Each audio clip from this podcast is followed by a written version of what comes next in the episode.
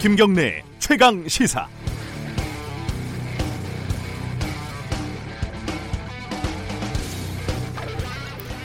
요즘 조국 장관과 관련해서 여야가 국감 증인 채택 줄다리기가 한창입니다. 국감 하니까 어, 옛날 추억이 하나 생각이 납니다. 어, 국감 시즌이 되면은 국회의원실에서 경쟁적으로 자료를 내죠. 어, 주로 행정부의 실책이나 정책적인 문제를 발굴해서 제기하는 건데요. 보도 자료를 전체적으로 배포하기도 하지만 잘 아는 기자에게 단독 기사를 쓰게 이렇게 슬쩍 주기도 합니다. 방송 뉴스에서 뭔가 정책적인 문제를 제기하는 내용인데 갑자기 국회의원이 등장해서 공자님 말씀을 하면 100% 의원실에서 제공한 기사다 이렇게 보면 되겠습니다. 저도 그런 기사 몇 번 써봤습니다. 근데 난감한 건 그 의원을 의원님을 인터뷰할 때입니다. 다 그런 건 아닌데 상당수 의원들이 그 내용을 잘 몰라요. 어, 국회의원실 보좌관들이 오랫동안 발굴하고 조사하고 정리한 내용을 보고서 뭐 5분쯤 본다고 내용을 알 수가 있는 게 아니죠. 보좌관이 써주는 대로 방송용 멘트 딱 15초 어, 하는 겁니다. 어쩔 수 없이 보도를 하지만 뒷맛이 쓸쓸, 씁쓸할 수밖에 없는 노릇이죠. 어, 축구 클럽 통합 차료 통학 차량 사고로 두 명의 아이가 숨졌지만은 아직도 관련법이 발의만 되고 논의조차 안 되고 있다 이런 뉴스를 어제 보면서 이 생각이 났습니다. 어, 비례대표와 비슷한 개념으로 싸움 잘하고 목소리 큰 투쟁 대표를 아예 일부 뽑아서 전문적으로 싸움만 하게 하는 겁니다. 그리고 나머지는 법안, 정책, 살림 이런 걸 챙기게 하는 거죠. 어, 말도 안 되는 상상이지만 어, 국감에서 카메라 돌 때 소리나 꽥꽥 지르고 어, 법안이니 정책이니 아무 관심이 없는 국회의원들 이제 좀 줄여야 하지 않겠습니까? 아, 총선 때 우리 신경 좀 써야 되겠습니다. 9월 26일 목요일 김경래 최강 시사 시작합니다.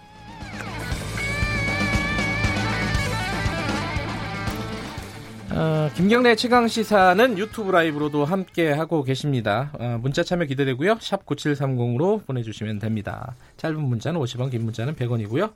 스마트폰 애플리케이션 콩 이용하시면 무료로 참여하실 수 있습니다. 오늘 목요일 주요 뉴스 브리핑부터 시작하겠습니다. 고발 뉴스 민동기 기자 나와 있습니다. 안녕하세요. 안녕하십니까. 어, 북한하고 미국이 이미 실무 접촉을 가졌다고요? 그런 보도가 나왔습니다. 예. 지난 주말 평양에서 비핵화 실무 협상 개시를 위한 사전 접촉을 가진 것으로 나타났는데요. 네. 비핵화 실무 협상도 2, 3주 내에 개시가 될 것이다라는 관측도 나옵니다. 네. 청와대와 여권 관계자들이 언급을 한 것으로 보입니다. 문재인 대통령이 미국 뉴욕을 방문하기 전인 지난 주말 트럼프 행정부의 북핵 실무자들이 평양에 도착을 했고요. 1박 2일 동안 북한 실무자들과 비핵화 협상에 대한 사전 논의를 했다고 합니다. 아, 이런 결과를 보고받은 뒤에 트럼프 대통령이 문재인 대통령과 정상회담을 진행을 했다고 하고요. 그리고 문재인 대통령 역시 북미 사전 접촉을 파악한 것으로 전해지고 있습니다. 트럼프 대통령이 현지 시간으로 24일 유엔 총회 연설에서 한반도에 과감한 외교를 추진하고 있다 이렇게 언급을 한 적이 있거든요. 네. 평양에서의 사전 접촉에 기반한 그런 발언이다 이런 분석이 나오고 있습니다. 음, 최근에 뭐 좀 분위기가 좋다 이런 얘기 많이 나오잖아요. 네. 그러니까 만약에 이게 사실이라면은 어, 그런 것들이 좀 일부 설명이 되는 측면이 있습니다. 그렇습니다. 어, 미국 소식 하나 더 알아보면 트럼프 미국 대통령이 좀 난감한 상황에 처해 있죠. 미국 민주당이 트럼프 대통령에 대한 탄핵 조사 개시를 전격 발표를 했습니다. 아, 하원 다수당인 민주당이 대통령 탄핵 절차에 돌입을 했기 때문에 내년 11월 대선을 앞두고 미국의 정가가 혼돈 상황으로 지금 진행이 될 것 같은데요. 네. 이번 논란은 지난 7월로 거슬러 올라갑니다. 트럼프 대통령이 우크라이나 대통령과 통화를 했는데 민주당 대선 유력 주자인 바이든 전 부통령과 아들에 대해서 조사를 해달라 이렇게 압박했다는 그런 의혹이 핵심입니다. 네. 바이든은 부통령으로 재직하던 2016년 자신의 아들이 일하던 우크라이나 에너지 회사 소유주를 수사망에 올렸던 현지 검찰총장을 해임을 할 것을 요구를 했다는 그런 의혹을 받아왔는데요. 네. 트럼프 대통령이 한마디로 이 의혹을 정리하면 2020년 대선 승리를 위해서 대통령직을 이용을 해서 외국 정상에게 압력을 행사했다는 그런 의혹입니다. 네. 탄핵 추진은 트럼프 대통령과 민주당 모두에게 양날의 칼이 될 것으로 보이는데요. 만약에 이제 탄핵 조사를 통해서 트럼프 대통령에게 불리한 사실이 만약에 추가가 되면 실제 탄핵으로 이어질 수도 있고요. 그리고 네. 재선이 어려워질 수도 있습니다. 근데 반대로 민주당이 탄핵에 실패하게 되면 그건 트럼프 대통령에게 굉장히 또 유리한 상황이 되기 때문에 상황을 좀 봐야 될 것 같습니다. 어, 이 근데 낸시 펠러시 그 하원 의장이 네. 그 탄핵에 나섰다는 거는 뭔가 확신이 있는 거 아니냐? 뭐 이런 관측도 있고요. 그렇습니다. 트럼프 대통령이 어떻게 될지 어, 미국도 시끄럽기는 마찬가지군요. 네. 아프리카 돼지열병 여섯 번째예요. 인천 광화군에서 또 확진 농가가 나왔습니다. 국내 발생 농가가 모두 6곳으로 늘었는데요. 이번에 확진이 된 강화 그 돼지 농장은 돼지 830여 마리를 키우고 있는 그런 곳인데요. 네. 3차로 확진이 된 김포 농장과는 6.6km, 그리고 5차 확진이 된 강화 농장과는 8.3km 정도 떨어져 있는 곳입니다. 네. 아프리카 돼지 열병이 창궐한 북한과 인접한 지역에서 바이러스가 확산하는 양상을 보이고 있습니다만 아직 정확한 전파 경로는 파악되지 않고 있습니다. 청와대도 상황이 악화가 되니까 테스크포스를 꾸려서 적극 대응에 나서기로 했는데요. 일단 아프리카 돼지 열병 발생 지역인 경기도 북부권에서 최대한 막는 것을 목표로 하고 있습니다. 이 김포는 이제 북부라고 보기도 조금 애매한데요. 좀 그죠? 내려왔죠. 예. 김포는. 네. 그러니까 이게 경기권을 벗어나서 충청권으로 내려가는 거는 정말 큰일이다. 그렇습니다. 예, 이런 자세로 지금 방역을 하고 있는 것 같습니다. 네. 어, 조국 장관 관련된 소식 좀 알아보죠.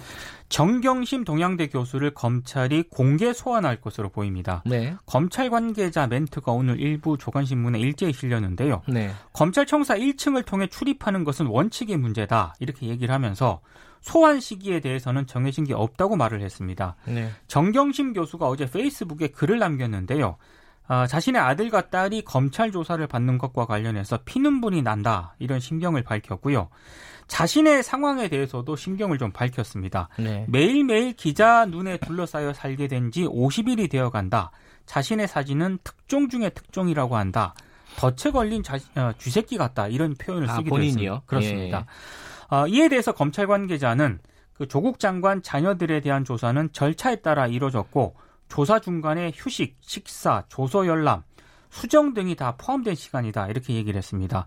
조사 과정에서 느끼는 그분들의 개인적인 감정에 대해서는 특별히 드릴 말씀이 없다라는 입장을 밝혔습니다. 윤석열 총장이 이 수사 관련된 뭐 입장이라고 하긴 뭐하지만 좀 짧은 코멘트를 처음으로 남겼어요 어제. 그 그죠? 굉장히 좀 원칙적인 입장만 예, 밝혔습니다. 절차에 따라서 수사하고 있다. 뭐이 네. 정도 어, 말씀하신 대로 원론적인 입장만 잠- 잠깐 밝혔는데 이제 정경심 교수 소환만 남았느냐 아니면은 조국 교수 아 조국 장관까지 소환하느냐 네, 뭐 이 부분은 조금 지켜봐야겠죠. 그렇습니다.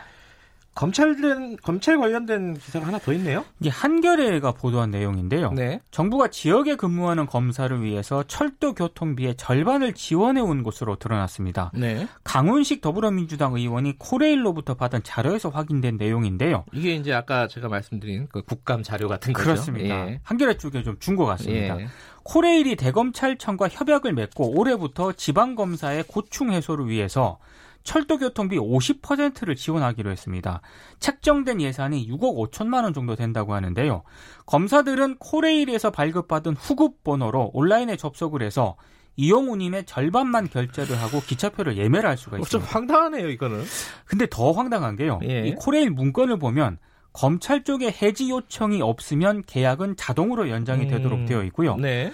앞으로 할인 대상자를 지방법원 판사까지 지속해서 확대하겠다 이런 내용도 있습니다. 판사들이 반발했나요, 혹시? 이 검찰 측의 입장은 이렇습니다. 다른 직종과 달리 인사이동에 따라서 1, 2년마다 근무지를 옮겨 다녀야 하기 때문에 네. 복지 차원에서 불가피하다 이런 입장인데요. 하지만 다른 공무원과의 형평성 논란이 제기가 되고 있습니다. 그렇죠. 강훈식 의원은 예산은 원칙에 맞게 투명하고 공정하게 집행이 돼야 한다 이렇게 얘기를 하면서 네. 특정 공무원에게 법적 근거도 없는 교통비를 지원하는 것은 지나친 특혜이기 때문에 향후 제도 개선을 해야 한다 이런 입장입니다. 와, 이게 참 진짜 황당한 얘기네요. 검사 어, 검사들한테 어, 철도 그러니까 기차비를 반을 깎아줬다. 요즘 세종시로 출퇴근하는 공무원들 굉장히 많거든요. 그렇죠. 이건 좀 말이 안 되는 것 같습니다. 어, 이거는 좀 이번 국정감사를 기회로 해서 좀 수정이 어, 됐으면 좋겠습니다. 네. 좀 오래된 사건이죠. 이 서울교대 그 남학생들이 성희롱 단톡방 이 개설해가지고 문제가 됐었는데 그 관련된 징계가 나왔다고요? 서울시 교육청이 이제 어제 감사 결과를 발표를 했거든요. 네. 징계 방침을 정했습니다. 네. 그러니까 카카오톡 단체방에서 여학생 외모를 품평하고 성희롱 발언을 한 현직 초등학교 교사 네. 인용 예정자 14명에 대해서 징계하기로 결정을 했는데요. 매해 3월 선 후배 간 친목 도모를 이유로 서울교대 남자 대면식이라는 걸 이제 했다고 합니다. 네. 여기에서 신입 여학생의 이름, 사진 이런 개인 정보는 물론이고요.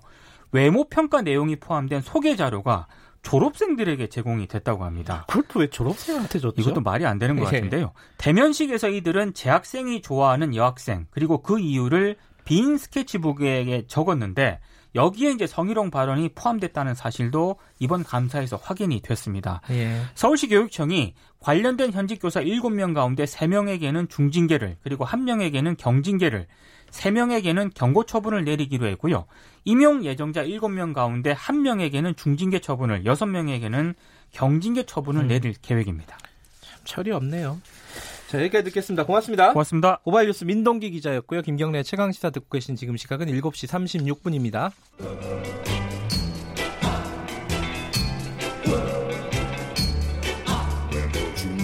정글 같은 아침 시사의 숲에서 오늘도 웃고 울고 즐기며 사는 자연인 김경래 씨. 그의 하루 일과는 KBS 1라디오 김경래의 최강 시사를 진행하는 것으로 시작합니다. 어, 그런데 이게 무슨 소리죠? 아침부터 열심히 준비한 자연인 김경래의 밥상 같이 드셔보실래요? 후회 없는 아침 건강한 시사 김경래의 최강 시사 네, 지난해 연말이었습니다. 12월 31일 어, 강북 삼성병원에서 큰 사고가 하나 있었죠. 어, 임세원 교수 기억하실 겁니다. 어, 이 난동을 부리는 환자들 사이에서 이제 다른 직원들을 피하게 하고 본인은 어, 정작 이제 숨져가지고 이게 크게 좀 안타까운 사건이었는데요. 그 이후에 이 의사자, 그러니까 의료, 의롭게 사망한 사람 뭐 이런 뜻이죠. 의사자로 지정을 하자 이런 목소리가 굉장히 컸었는데 결국 정부에서 요거를 받아들여지지 않았습니다. 어, 이게 이유는 뭐고 어, 이게 좀 논란이 있을 수밖에 없는 내용인 것 같아요. 관련해 가지고요. 어, 동료 어, 의사시죠. 경희대병원 정신건강의학과 백종호 교수님과 함께 얘기 좀 나눠보겠습니다. 안녕하세요. 네, 안녕하십니까. 네. 어, 백 교수님은 이제 임세원 교수님과 이제 친구 사이이신 거죠? 개인적으로도. 예, 대학 동기고 같은 일을 했습니다. 예. 어, 그러면은 알고 지내신 지 한 30년 정도. 네, 그 정도 30년 된것 같습니다. 굉장히 친한 친구셨나 봐요. 예, 뭐 거의 매일 연락하다시피 음. 했고 뭐 사고 당일에도 연락이 왔었습니다. 네.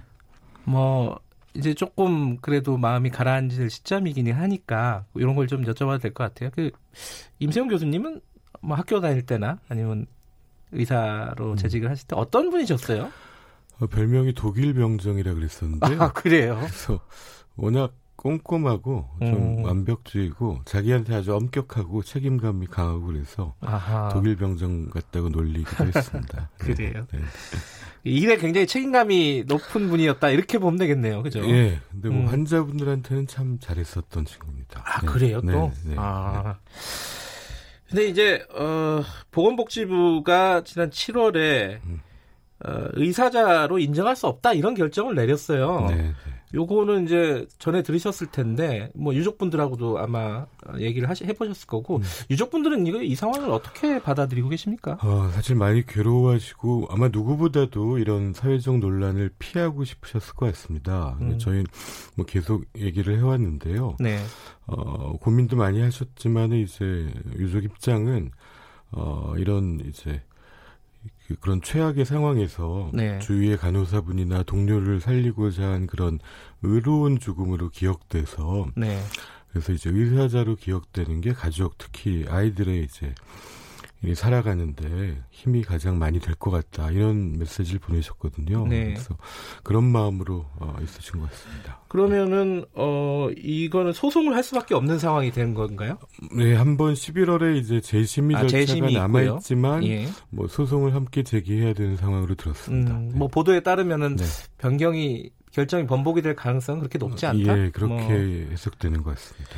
그런데 왜, 그러니까 저희들이 이제 기억이 나요. 그 뉴스가 워낙 네네. 큰 뉴스였기 때문에 예, 예.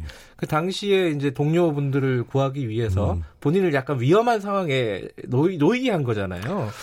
근데 그런 상황인데 왜 의사자로 인정을 못 한다는 거죠? 정부 입장은? 어, 아무래도 거기에 이제 의사장자 심의위원회가 있는데 네. 거기에 이제 법적 기준은 자신의 생명과 신체의 위험을 무릅쓰고 구조행위를 하다가 이제 사망하거나 부상한 사람인데 네. 적극적이고 구- 또 직접적인 구조행위가 아. 있어야 된다. 요거를 이제 어떻게 해석하느냐가 예, 해석의 있었던 것 문제군요.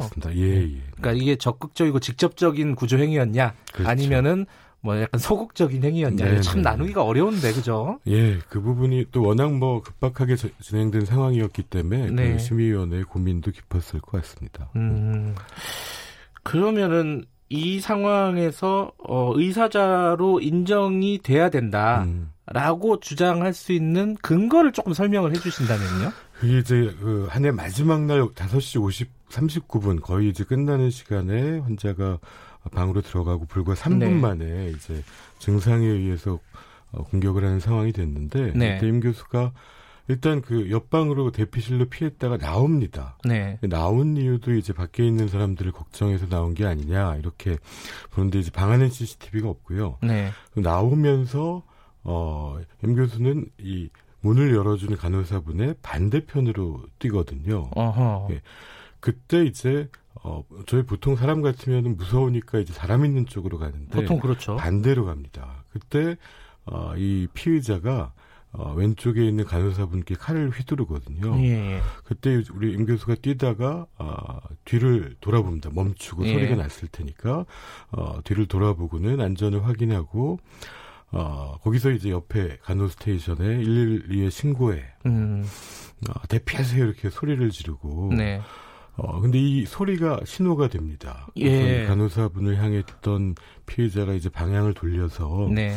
이제 임 교수를 쫓기 시작하고 어, 그 불과 이제 몇 초 후에 이제 비극적인 일이 일어나는데 어, 사실 한 10초 후에 이제 또 안전요원이 출동을 하거든요. 네. 그러니까 어, 그 일을 겪은 후에 우리, 우리 간호사님은 이제 나한테 이제 도망치라 그러고 멈추고 이러지 않았으면 본인은 네. 사셨을 텐데, 어, 라는 말씀을 이제 하시는 거죠. 음, 이건 다 이제 CCTV 기록이 남아 있는 거죠. 그죠? 네, 저희도 음. 유족들이 보여주셔서 볼 수 있었고요. 실제 네. 의사자 신청을 위한 진술서에서도 동료 간호사님이 어, 동료를 살피시다 이런 사고를 당했기 음흠. 때문에 의사들 자격이 충분하지 않나 이런 의견을 내시기도 했습니다.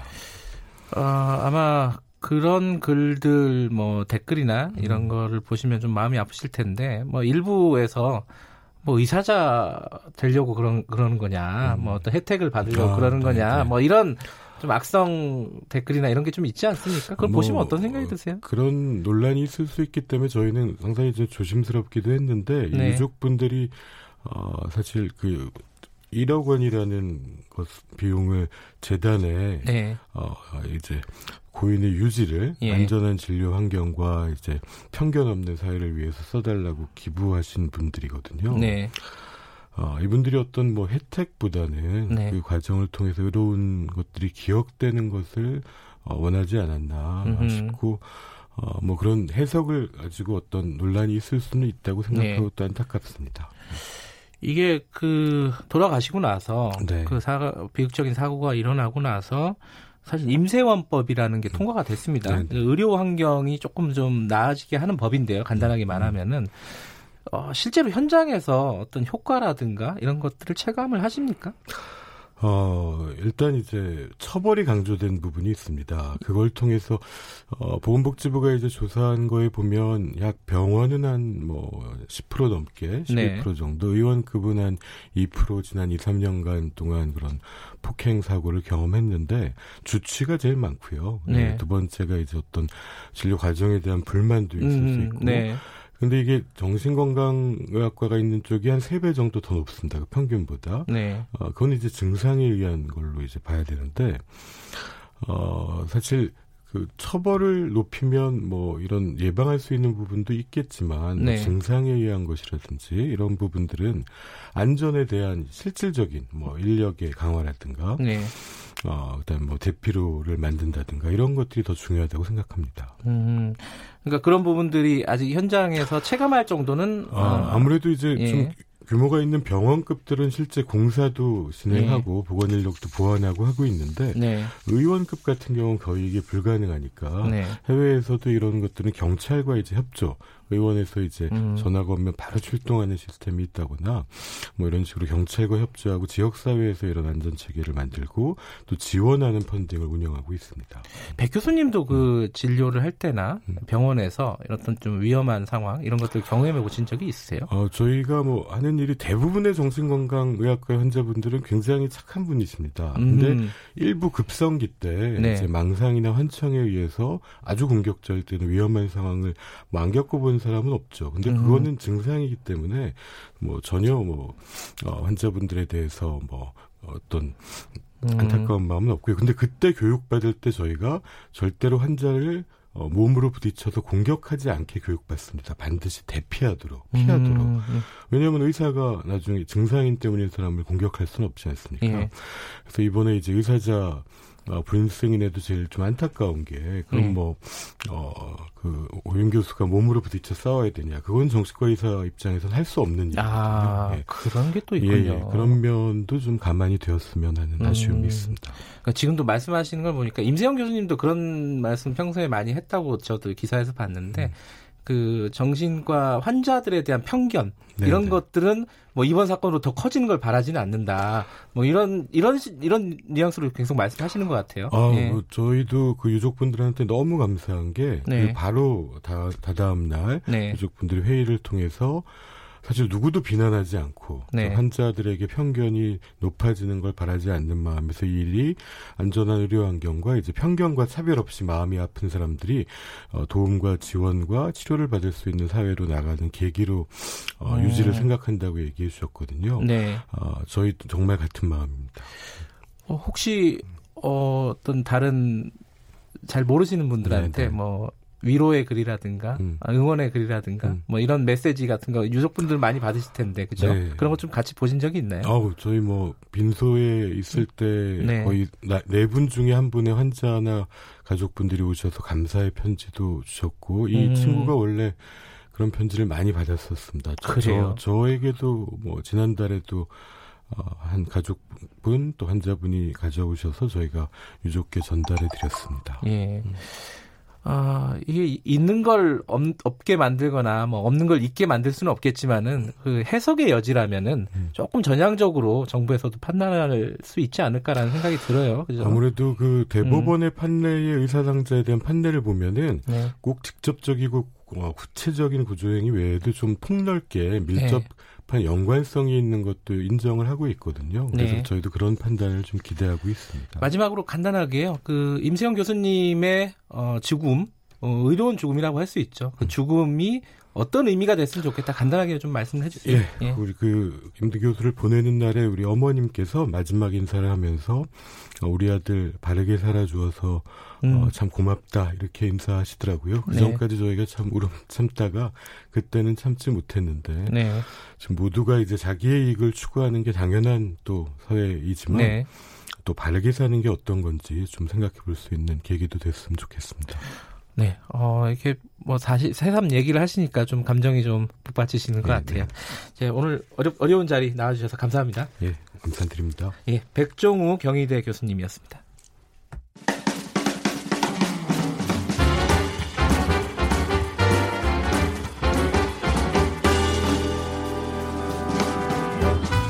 여러분의 아침을 책임집니다. 김경래의 최강 시사. 네, 최강 스포츠 KBS 스포츠 취재부 김기범 기자 나와 있습니다. 안녕하세요. 예, 안녕하세요. 오늘은 평소에 좀 얘기 안 해본 선수 얘기를 하게 되네요. 최지만 선수. 예. 네. 그 최지만 선수 얘기하기 전에요. 예. 뭐 하나 들어왔습니까? 뭐. 뭐 들어왔죠? 아 이거 제가 예상 못했거든요. 뭔데요? 슛돌이 이강인 선수가 또 골랐어요. 아 진짜요? 네.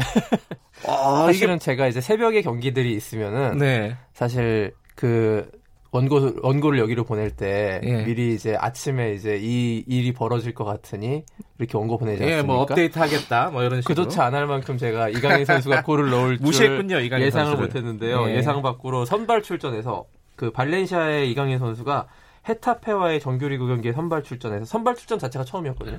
예. 왼쪽 미드필더로 나와가지고 전반 39분에 오른발로 이 골을 터트렸는데요. 아주 감격적이고 역사적인 그 이 선수가 만 18살 이 발렌시아의 외국인 선수 꽤 네. 많이 있었는데요. 역대 그 외국인 선수 가운데 가장 어린 나이에 득점한 선수로 기록이 되는 영광의 주인공이 됐고요. 네. 자, 뭐 승부는 3대 3 무승부가 됐습니다만 뭐 그 결과가 중요한 것이 아니라 이강인 선수가 드디어 점점점 출전 시간을 늘려왔거든요. 그랬죠. 그 거의 후반 막판에만 뛰다가 10분, 20분 이렇게 늘려오다가 오늘 드디어 선발 출전에 이은 골.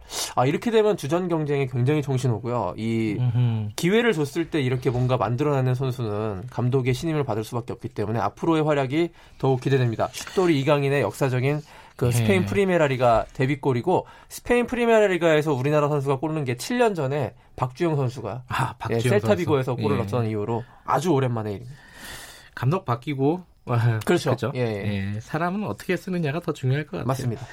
자, 최지만 선수 얘기로 돌아가서 예. 자, 우리가 메이저리그 얘기할 때 항상 류현진 아니면 추신수만 추신수. 예. 얘기했는데 지금 요 최지만 선수를 반드시 짚고 넘어가야 될 것 같습니다. 네. 템파베이의 거포로 굉장히 지금 우뚝 서고 있는데 그래요? 어제 음. 양키스 뉴욕 양키스 강호죠. 네.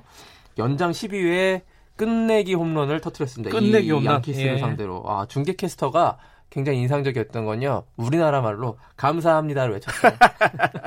센스가 있네요. 네. 예. 이게 마지막에 이제 끝내기 홈런이니까 홈에 들어올 거 아니에요. 동료들이 다 기다리고 있는데 네. 거기서 이제 축구 페널티킥 차는 그런 신용을 해가지고 마지막에 이겼다 음. 이런 식으로 좀 재치 있는 세리머니도 하면서 네. 체구가 굉장히 큰데요. 네. 그 체구답지 않게 굉장히 귀여운 어떤 세리머니였습니다. 예. 자 끝내기 홈런 치면요 보통 이제 물 세례, 음료수 세례를 굉장히 듬뿍 받아요 메이저리그에서 음. 그 주황색 오래 저 음료수 세례를 제대로 받았는데 예. 그 장면도 굉장히 재밌었고요. 마지막에 끝나고 인터뷰를 했는데 소감 물었는데 아 끝내기 홈런 친 소감이 어떠냐 그러니까 피곤해서 집에 빨리 가려고 졌다. 전반적으로 좀 유머가 있는 네, 선수군요. 요 코드가 예. 좀 있어요. 예. 그래서 제가 최근에 이제 이 저 최지만 선수의 활약 어제 경기도 그리고 그저께 경기에도 가장 승부를 결정짓는 홈런 쳤는데요. 이 템파베이가 지금 와일드 카드 전쟁 벌이고 있습니다. 포스트 시즌에 나갈 수 있는 막바지 턱걸이를 할 수 있는 게 이제 마- 와일드 카드거든요. 네. 그 카드를 받기 위해서 마지막까지 지금 음. 경쟁하고 있는데 아주 요긴한 한 방들을 터트려주고 있어요. 그래서 최지만 선수가 나이가 근데 신인이 아니에요. 29살입니다. 어, 그래요? 메이저리그에 건너간 지도 이제 10년이고요. 아, 그럼 그동안은 잘 고등학교 몰랐잖아요. 졸업하고 음. 메이저리그 건너가서 이제 마이너리그를 전전하다가 이제 아하. 무명의 설움을 딛고 이제 템파베이라는 팀에 작년에 왔는데 이때부터 이제 제대로 그 활약을 하기 시작해가지고 올해 네. 어, 홈런도 18개 쳤거든요. 굉장히 좋은 활약 보이면서 올해보다 사실 내년이 더 기대되는 음. 그런 선수라고 볼 수 있겠어요. 최지만 선수 앞으로 류현진, 추신수, 최지만 이렇게 트로이카 음. 시대라고 보면 되겠습니다. 기분 좋은 소식들이 두 개나 있었네요. 네. 자, 국내 프로야구 소식 자. 어, 어떤 게 있죠? SK가 6연패를 드디어 마감하고 이겼나요? 네, 그래서 1위를 음. 지켰는데요. 아우, 아주 아슬아슬한 삼성과의 경기에서 1대 0 승리였고요. 요즘 아하. 프로야구에서 1대 0 승리 보기 어렵잖아요. 예. 근데 기- 그 선발 투수가 김광현 역시 에이스의 음. 품격을 보여주면서 7이닝 무실점으로 한 점차 승리를 지켰습니다. 시즌 16승째를 거둔 김광현 선수인데 아직 근데 SK가 1위를 확정한 것은 아니거든요. 아직도 확정이 안 됐어요? 어제 롯데를 7대 0으로 아, 이겼는데 같이 이겼군요. 그래서 예. 한 게임 차로 지금 계속 추- 추격하고 있고 롯데는 드디어 공식적으로 꼴찌가 확정되었습니다. 아, 1등은 확정이 안 됐는데 꼴찌가 확정이 네, 됐군요. 그래서 예. 어제 홈 경기였어요 롯데. 아이고. 참 1,700명이 들어왔는데요. 올 시즌 전체 관중 최소 관중이고요.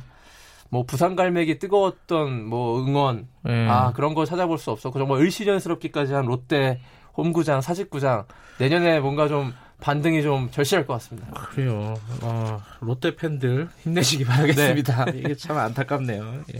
제 주변에 롯데 팬들이 많아가지고. 자, 오늘 여기까지만 듣죠. 고맙습니다. 고맙습니다. 자, KBS 스포츠 취재부 김기범 기자였습니다. 자, 2부에서는요, 어, 조국 장관 관련된 지금 국감 어, 지금 기, 싸움 어, 졸다리가 이어지고 있죠.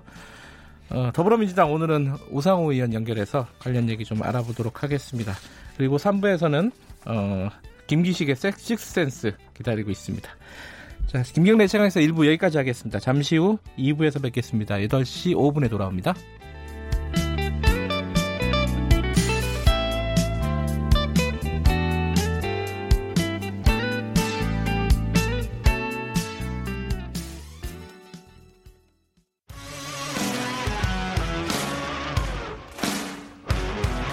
탐사보도 전문 기자 김경래 최강 시사. 김경래 최강 시사 2부 시작하겠습니다. 아, 국정감사가 이제 며칠 안 남았죠. 어, 조국 장관 관련된 국감이 되지 않을까라는 예측이 많습니다. 오늘 오후에는 당장 대정부 질문이 있습니다. 정치 분야고 조국 장관 참여하고 당연히 조국 장관에 대한 질의가 집중될 것으로 보입니다.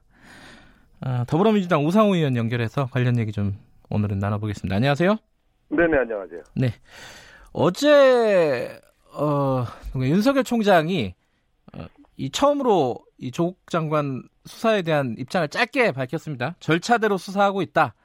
요거 어떻게 받아들여야 될까요? 뭐 하나만한 소리죠. 하나만한 소리요? 아니 절차에 따르지 하고 있다는 말에 무슨 특별한 의미가 있는 건 아니잖아요. 아니 뭐 이렇게 여당에서 뭐 이렇게 과, 과잉 수사다 뭐 이런 얘기들이 있고 그런 여론이 일부 있지 않습니까? 거기에 대한 대답 아닐까 싶기도 하고요. 어 근데 이제 동문서답한 거죠. 음흠. 왜냐하면 이제 지금 야, 여권에서 지적하는 거는 네. 수사를 하지 말라는 게 아니고 예. 어떻게 그 조국 장관 부인 아들 딸 전 가족을 이렇게 탈탈 터냐. 네. 또 두 번째 그 가정집에 가서 11시간씩 그, 그 압수수색을 하는데 그를 영장을 두 번이나 재벌 받으면서 네. 예? 어떻게 보면 약간 반인권적인 그런 수사가 좀 지나치지 않느냐 네. 이런 이런 지적들을 좀 하는 거거든요. 예. 그러니까 어한 20여 명의 특수부 검사가와 한 50여 명, 40여 명의 수사관들이 이게 몰빵해서 아직 한 30일, 40일 되도록 특별히 밝혀낸 것도 없는데 네. 지금은 너무 지나치다 이제 이런 여론이 있다는 것을 알고 있지 않습니까? 예. 그러니까 윤석열 총장이 한 말은 아 이게 다 수사에 있는 절차대로 진행한 거지 뭐 특별히 다른 감정이나 다른 무슨 뭐 뭐가 개입돼 있는 게 아니다는 걸 해명한 정도죠. 그러나 음. 적어도 지금 현재 검찰 수사에 대해서 그 내려지고 있는 좀 따가운 시선들은 분명히 의식을 좀 해야 될 겁니다. 제가 봐도 음. 좀 지나쳐요. 지금까지 이렇게 그 조국 장관이어서 특혜를 받거나 봐주기를 하면 안 되지만 네. 조국 장관이어서 오히려 더 무리하는 경향이 좀 있다. 이게 저희 음. 판단입니다. 네. 그 유시민 이사장, 노무현 재단 이사장이 그 얘기를 했, 했잖아요. 그 아마 영장이 기각되면 네. 검찰이 책임을 져야 될 거다. 네. 이게 뭐 야당에서는 좀 발끈하는 것 같은데 요거는 뭐 동의하십니까? 이 우상호 의원은? 근데 이제 예. 뭐 유튜브 재밌게 하려고 하는 말의 어떤 레토릭이죠. 근데 아, 이제 예. 지금은 정치권이 뭐 구속되면 어떠니 구속이 안 되면 어떠니 이렇게 이야기하는 건 약간 수사의 약간의 압력성 발언이라서 네. 유시민 작가야 지금은 정치인이 아니고 야인이 아닙니까? 네. 그분은 좀 자유롭게 말할 수 있는데 예. 적어도 제가 여권의 중진으로서 그 문제에 대해서 이렇게 저렇게 말하는 거는 적절해 적절하지는 않아 보여요. 네. 그런데 이제 그건 영장은 이제 단기간의 얘기인데 좀 중기로 네. 보면은 사실 이제 재판이 기소가 돼서 재판이 어떤 결과가 나오면은 당연히 어, 검찰 입장에서는 좀 책임져야 될 상황이 오지 않겠습니까?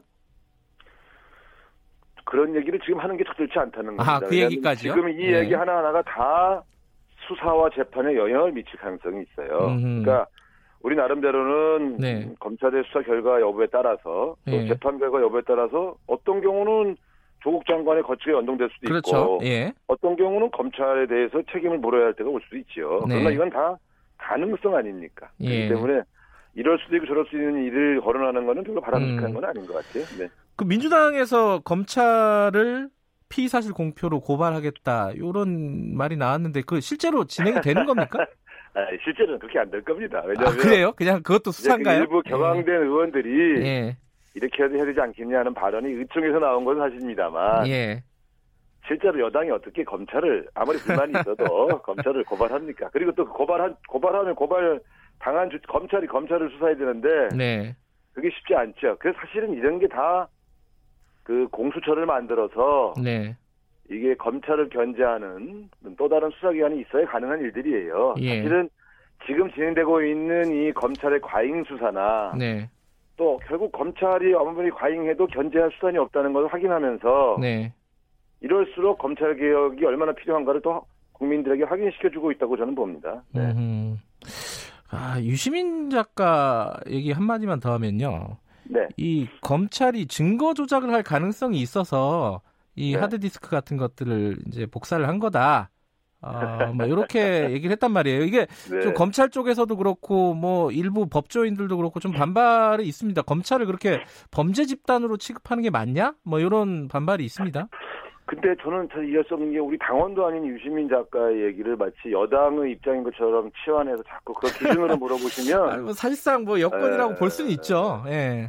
어 글쎄 유력한 스피커 우리를 예. 도와주는 스피커라고 볼 수 있지만 예. 적어도 여당의 입장을 반영하는 발언들은 아니잖아요. 아, 그러니까 예. 예, 제가 볼 때 너무 유시민 작가의 발언을 가지고 예.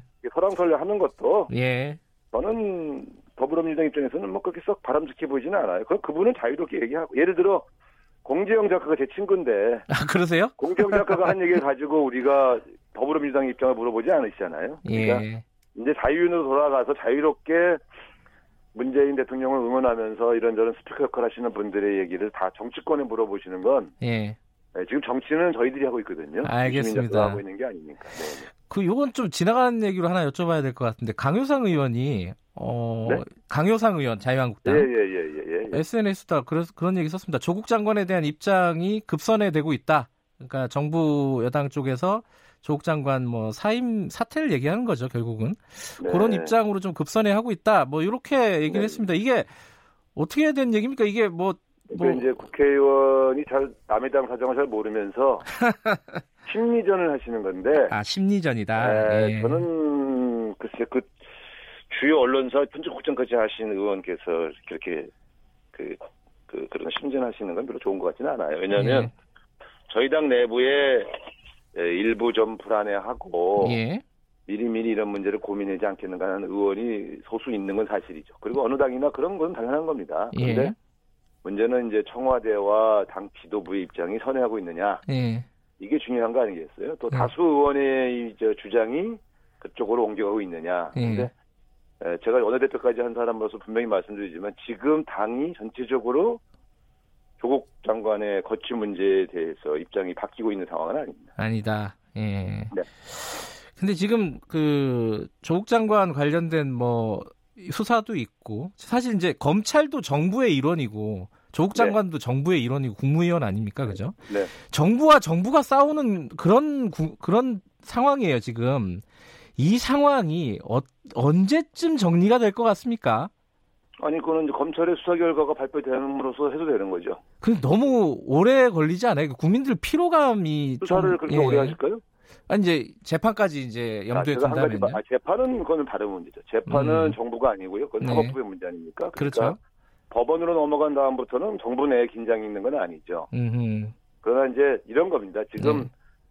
조국 장관에 대한 수사를 해서 불편해진 게 아니고 네. 어, 수사 자체가 좀 약간 과거에 했던 일반적 관행을 좀 넘어선 절차와 방식이 진행되고 있어서 네. 왜 이렇게 하시냐. 네. 정정당당하게 하시지. 뭐 예를 들면 이런 얘기들이 오간 것이지. 네. 개별적인 수사에 대해서 정부나 뭐 정치권이 개입하고 있지는 않거든요. 가령 네. 구체적으로 표창장 유조 혐의는 과하다든가 그건 수사하지 말라든가 이렇게 개별적인 거를 간섭하고 있는 게 아니라 네. 너무 과도한 압수수색과 너무 최장 너무 긴 시간의 수사 예. 왜 이렇게 신속하게 하지 않고 길게 끄냐 또 왜 이렇게 이슈를 옮겨가며 또 대상자를 옮겨가면서 이렇게 지리하게 하냐 예. 이런 거- 수사 검사를 20명이나 투입했으면서 이렇게 하는 건 지금 수사 성과를 제대로 내고 있지 못하다는 걸 반증하는 거 아니겠어요? 과거 예. 예를 보면 예. 이런 것들에 대한 불만이 이제 여권에 있는 거죠. 그리고 이걸 어차피 야당이 활용하는 걸 뻔히 알면서 네. 왜 이렇게 검찰만을 위해서 이러냐 이런 여러 다, 여러 다양한 의견들이 이제 여당에 있는 건데 네. 어차피 9월 말이면 수사가 끝나지 않겠습니까? 예. 그러면 그다음에 검찰이 내린 수사 결과를 잘 들여다보고 예. 어 실제로 조국 장관이 관련돼 있으면 우리 여권 내부 논의가 시작되죠. 예. 근데 아닌 거로 확인됐을 때는 신속하게 하라는 거죠. 뭐, 뭐 음. 먼저 다 털라고 계속 시간을 끌면서 네. 뭐 문제가 되는 혐의가 나올 때까지 수사하겠다 이런 태도는 저는 옳지 않다고 생각하는 거예요. 그러면은 어 이게 네. 조국 장관에 대한 수사 같은 것들이 좀 마무리되면은 예를 들어 네. 뭐 나경원 어 자유한국당 원내대표 관련된 뭐 의혹 이런 것들도 어 이런 같은 수준으로 수사를 해야 된다고 보세요? 어떻게 보세요? 아니 제가 그래서 어제 예. 그 어디 TV 토론 나가서 네. 자유한국당 중진위원한테 물어봤어요. 네. 지금 검찰이 잘하고 있다는 취지로 말씀하시길래 네. 여보시오 그러면 나경원 대표도 어차피 따라들 문제가 지금 있는데 네. 예? 본인은 펄펄 뛰고 억울해하고 있지 않습니까? 네. 그런데 검찰이 만약에 지금 조국 장관 가족에게 하는 수사 방식대로 나경원 대표 수사를 하면 잘한다고 박수 치시겠어요? 이렇게 물어봤더니 대답을 못 하시더라고요. 그러니까 음, 우리가 좀 수사를 하지 말라는 게 아니라 과잉 수사에 대해서 우리가 견제를 하는 건데 네.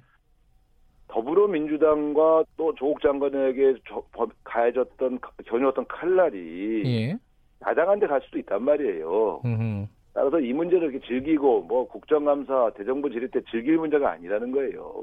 결국 견제받지 않은 검찰 권력을 어떻게 기획할 것인가 하는 문제는 예. 조만간 자유한국당의 문제로 돌아갈 수도 있어요. 음, 돌아갈 수도 있지만 우상호 의원님은 그런 식으로 뭐 다시 뭐 수사를 하고 이런 것들은 바람직하지 않다 이렇게 읽히는데요. 과잉 수사는 바람직하지 않지만 예.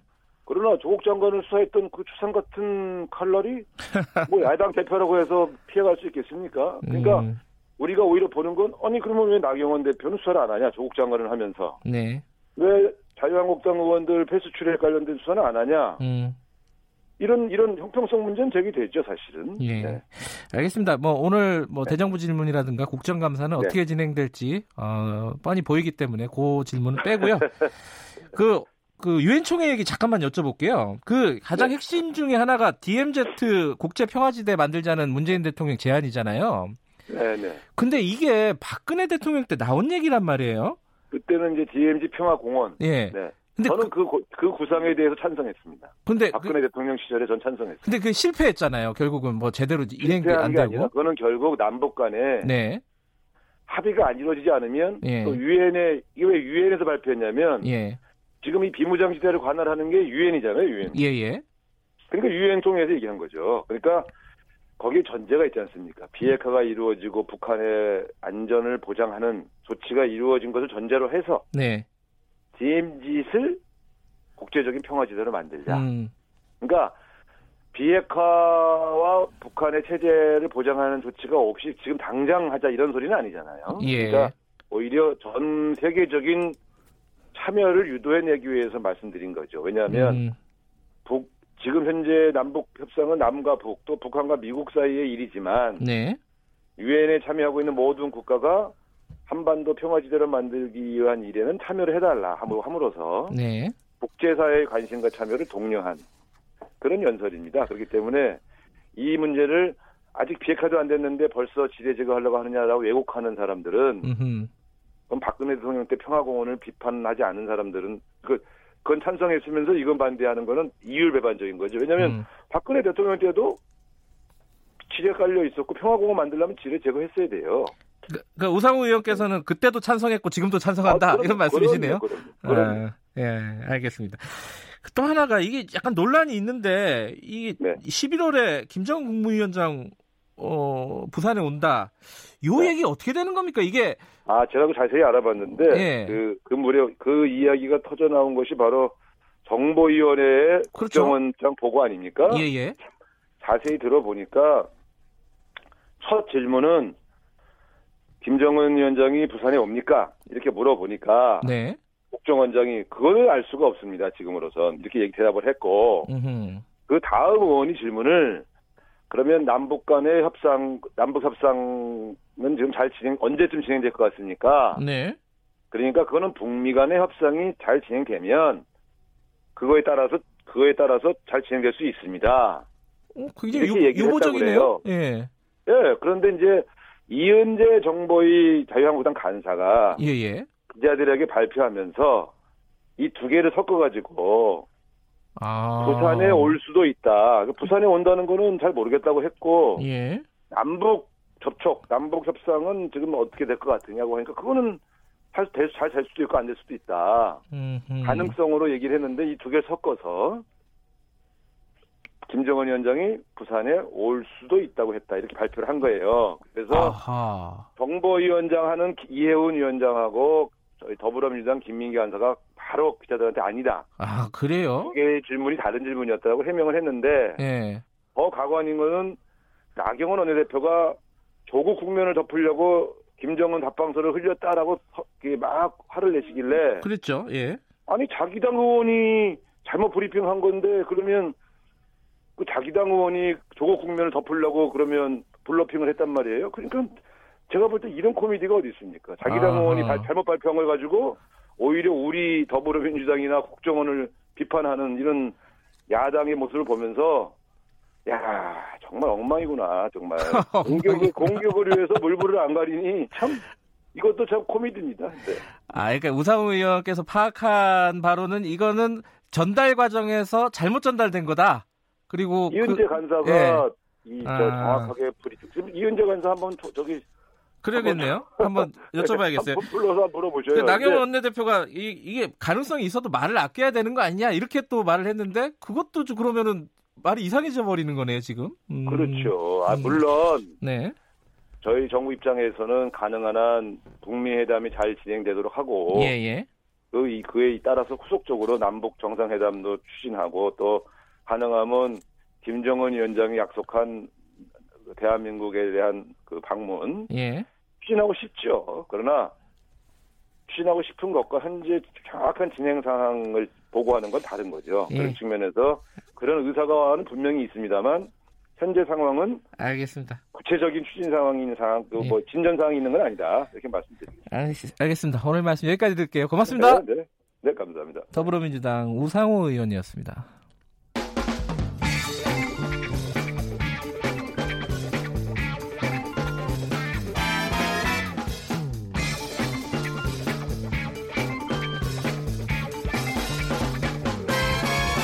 윤태곤의 눈. 네, 의자와 전략그룹 더모아의 윤태곤 정치 분석 실장 나와 계십니다. 안녕하세요. 네, 안녕하세요. 어, 아까 잠깐 얘기는 했었는데 대정부 질문 오늘 시작이 되는 거죠? 예, 그러니까 정기국회는 열려 있는데 사실상 오늘부터 시작이에요. 음흠. 그 이번 정기국회가 20대 국회의 마지막 정기국회지 않습니까? 내년 네. 봄이 총선이니까 마지막 정기국회는 좀 통상적인 특징들이 있어요. 어떤 거죠, 특징이? 의원들 뭐 이 당 저 당 할 거 없이 한 80% 이상은 다음 총선 출마를 희망하거든요. 그렇겠죠. 예. 예. 그럼 이제 마지막 정기국회에서 실적 쌓아야 되잖아요. 음. 언론에 나오던가 뭐 지역구 예산을 한 푼이라도 아, 그런. 실적을 예. 예. 그런 실리적 욕구가 강하죠. 음. 이번에는 좀 당연히 그렇겠지만은 조금 다른 흐름도 보이는 것이고. 뭐 다른 흐름이라는 건 뭐 조국 장관이겠죠, 아마. 그렇죠. 그러니까 예. 이게 정치적 충돌, 실리보다 이제 뭐 진영의 충돌이 좀 더 강해지는 음. 그런 정기국회가 될 것이다. 네. 그러니까 국감도 그러하고 대정부 질문도 그러한데 오늘 이제 대정부 질문이 정치 분야에 대한 겁니다. 네. 보통 이제 정치, 뭐 사회 교육, 외교 안보, 경제 이렇게 나누는데 정치는 사실 다 물어볼 수 있어요. 그렇겠죠. 네, 예. 뭐 경제 때 외교 안보 물어보면 좀 생뚱맞다 이런 이야기가 나오는데 정치에서는 다 포괄해서 하는 건데 그러니까 사실상 이제 첫 싸움 음. 그리고 뭐 조국 정기국회의 이제 신호탄 예. 그래서 이제 여야 모두 조장관 청문회에서 중심적 역할을 했던 사람들을 전면에 배치했어요. 누구 누구죠? 한국당 같은 경우에는 주광덕 의원. 아, 예. 요새 활약이 어, 그렇죠. 잘 보이더라고요. 뭐 여러 가지 예. 이제 좀 자료 가지고 나와가지고 어, 막 몰아붙였지 않습니까? 뭐 예. 그 뒤로는 이제 뭐 권성동, 박대출, 곽상도 의원 이런 사람 음. 배치시켰고 네. 나경원 원내대표가 여당의 조국 구하기가 임계점을 넘어서 있다. 네. 그렇기 때문에 우리가 조장관 강하게 공세를 펼치겠다. 예. 그러면은 자 민주당은 1번이 누구냐? 김종민. 김종민 의원 역시 또 활약이 대단하신 네, 분이죠. 그러니까 뭐 예. 말하자면 가장 강한 창과 가장 강한 방패를 각각 1번 타자로 내세웠다. 음. 이거는 뭐 대 예고편 신호탄 대자뷰 뭐 이런 여러 가지 말로 풀이가 되겠죠. 그러니까 오늘은 정치 분야고 그 뒤에 이어지는 아까 말씀하신 다른 분야. 그렇죠. 어, 이건 어떻게 될까요? 자, 1일까지 대정부 질의가 진행이 되는데 그다음 이제 경제, 외교, 안보, 뭐 사회 이렇게 되는데 경제 분야에 대해 가지고는 뭐 소득주도 성장에. 대한 것들 그리고 한국당은 또 황교안 대표가 내놓은 이제 민부론 이걸 이제 띄우려고 할 아, 것이고 경제 네. 분야는 그런 얘기들이 그렇죠. 있군요. 외교 예. 안보는 방금 이제 우상호 의원도 좀 이야기하셨지만 뭐 그런 부분 북한 문제와 네. 관련된 음, 것들이 이제 강하게 나가겠죠. 그 역시 이제 그 대정부 질문이 끝나고 국감이 그렇죠. 국정감사가 되는데 그게 사실은 이제 하이라이트 아닙니까? 맞습니다. 그래서 이제 신경전이 이제 치열한데 지금 이제 자유한국당이나 바른미래당 등 보수 야당은 이제 강하게 밀어붙이겠다. 그래서 이제 증인 채택을 좀 많이 하려고 하고 있고 더불어민주당은 이제 정책 질의에 집중하자. 민생 국회 돼야 되는 거 아니냐. 이게 그런 되겠나요, 이번에? 이게 보통 이제 국감 때면은 재벌 총수 같은 문제로 싸우거든요. 그렇죠. 뭐 부르니 많이 예, 뭐 그렇죠. 불렀는데 뭐 오니 안뭐 오니. 봐줬다. 예. 뭐. 어, 근데 지금은 음, 재벌 총수보다는 이제 그 조국 장관 관련된 의혹 분야들. 의혹의 그렇죠. 어떤 주변인들. 네. 예. 그러니까 이제 그 국감을 하려면요 증인 참고인한테는 출석 요구일 7일 전에 요구가 송달이 돼야 돼요. 네. 그럼 이제 10월 2, 10월 2일부터 국감이니까 꼭 일날 사람들이 다 부르는 건 아니니까. 뭐 한 이 그래도 이번 주까지는 가닥이 다 펴야 되는데 좀 잘 안 되는 것 같습니다. 뭐 전혀 안 이루어지고 있다고 네. 하는데 이게 지금 청문회 때랑 똑같은 지금 상황이에요. 상황은. 그러니까 청문회 때 보면은 그 뭐 처음에 80명 이런 이야기가 예, 나오다가 맞아요. 최종적으로는 우리 기억하지 않습니까? 웅동학원 관련된 아주 연로하신 그 이사 한 분, 네. 조 장관의 아버지 친구다 내가 하셨던 이제 그분만 증인으로 맥이 좀 많이 빠졌었죠. 맥이 빠졌죠. 예. 근데 이제 청문회는 뭐 일정을 미루고 말고 이런 것도 있었지만 국감은 미루고 말고 할 것도 없어요. 딱 제 날짜에 정해져 있으니까. 되고 예. 또 증인 채택이란 건 합의거든요. 합의가 안 되면 안 되는 거죠. 근데 지금 이제 조국 장관 관련된 건 법사위가 중심이겠지만은 다른 데도 다 마찬가지죠. 맞습니다. 그러니까 예. 예. 컨대 어제 좀 논쟁이 뜨거웠던 데가 정무위인데 정무위. 정무위는 사모펀드하고 관련된 음. 이야기들을 할 수 있는 것이거든요. 네. 그러니까 이제 야당 같은 경우에는 정경심 교수도 부르자, 뭐 코링크 피 대표도 부르자, 거기서 투자한 회사죠 가로등 전멸기 뭐 웰스 CNT 대표도 부르자, 음흠. 그리고 윤규근 청와대 전 행정관, 현직 경찰총경이죠. 예. 이 사람은 민정수석실에서 일했었고, 뭐 버닝썬하고 고리가 예. 있다, 뭐 이런 의혹 받고 있는 사람 이렇게 부르자. 뭐 과기정보 방통위 여기는 또 뭐가 걸릴 수 있느냐? 의학 논문, 아, 그게 그, KIST 인턴. 그렇게 또 연결이 되는군요. 그렇죠. 예, 예. 그러니까 이제 한국당은 요 과방위에다가 그 단국대의대 장영표 교수, 뭐 대한병리학회 회장, 뭐 등등 다 부르자 이러는 음. 거죠.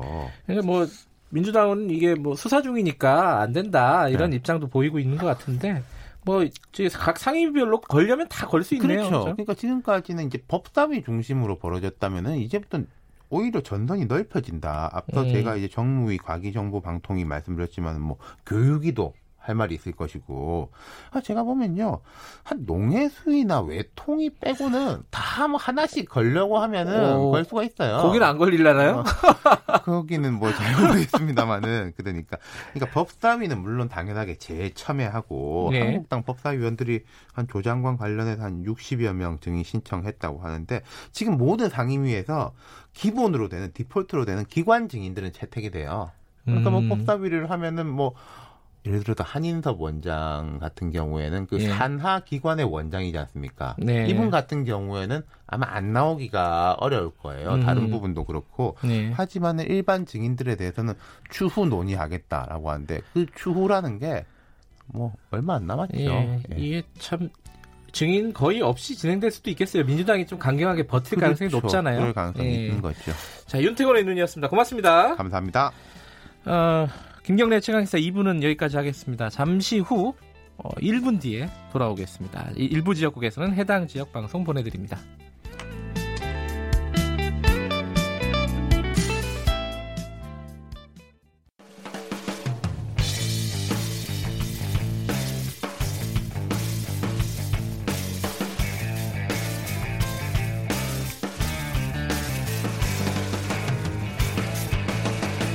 김경래의 최강 시사.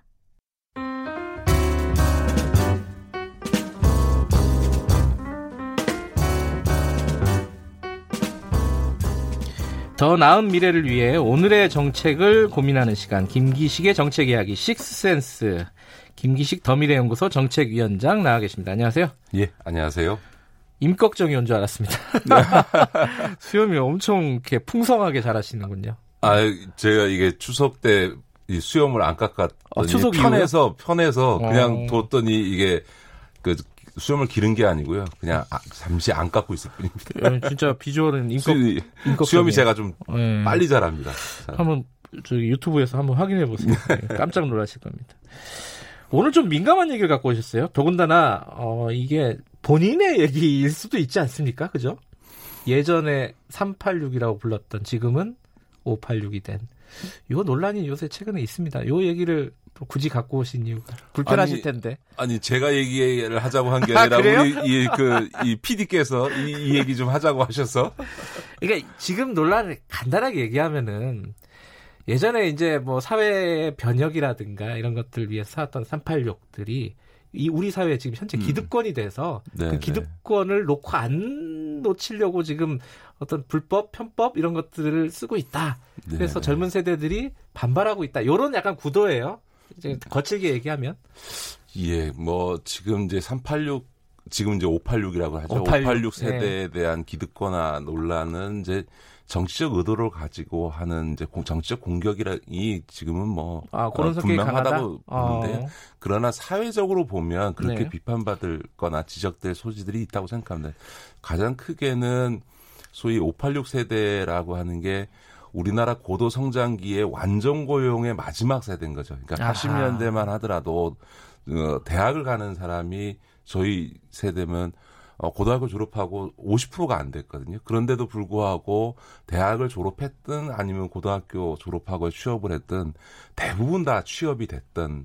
어, 그러니까 완전고 사실상의 완전 고용이 되던 시대인데 바로 10년만 지나서 90년대 대학을 들어간 친구들은 졸업할 때 IMF 경제 위기가 오면서 대학을 졸업했는데도 불구하고 어, 취업을 할 수 없는 이런 상황이 벌어졌으니까 네. 소위 완전 고용이 이루어졌고 정년이 보장됐던 그리고 일자리도 그 당시엔 비정규직이 별로 없었으니까 그렇죠. 정규직 일자리를 가졌던 고용에 있어서의 어쨌든 마지막 기득권 세대다라고 음. 사회적으로 분석할 수 있는 부분이 있고요. 또 네. 하나는 사실 50대면 원래 기성세대예요. 그러니까 기득권 되는 게 당연한 게 사회 모든 분야에서 50대가 되니까 기업체에서는 사장이나 임원되고 네. 어, 뭐, 검찰이나 법원에서는 다 간부되고, 정치권에서도 이제는 거의 중진 소리 듣고 하니까, 50대라고 하는 세대 자체가 어느 음. 사회나 마찬가지지만, 모든 사회 각 분야에 있어서, 중, 예를 들어서 탑, 어떤 경영의 예. 위치에 가게 되니까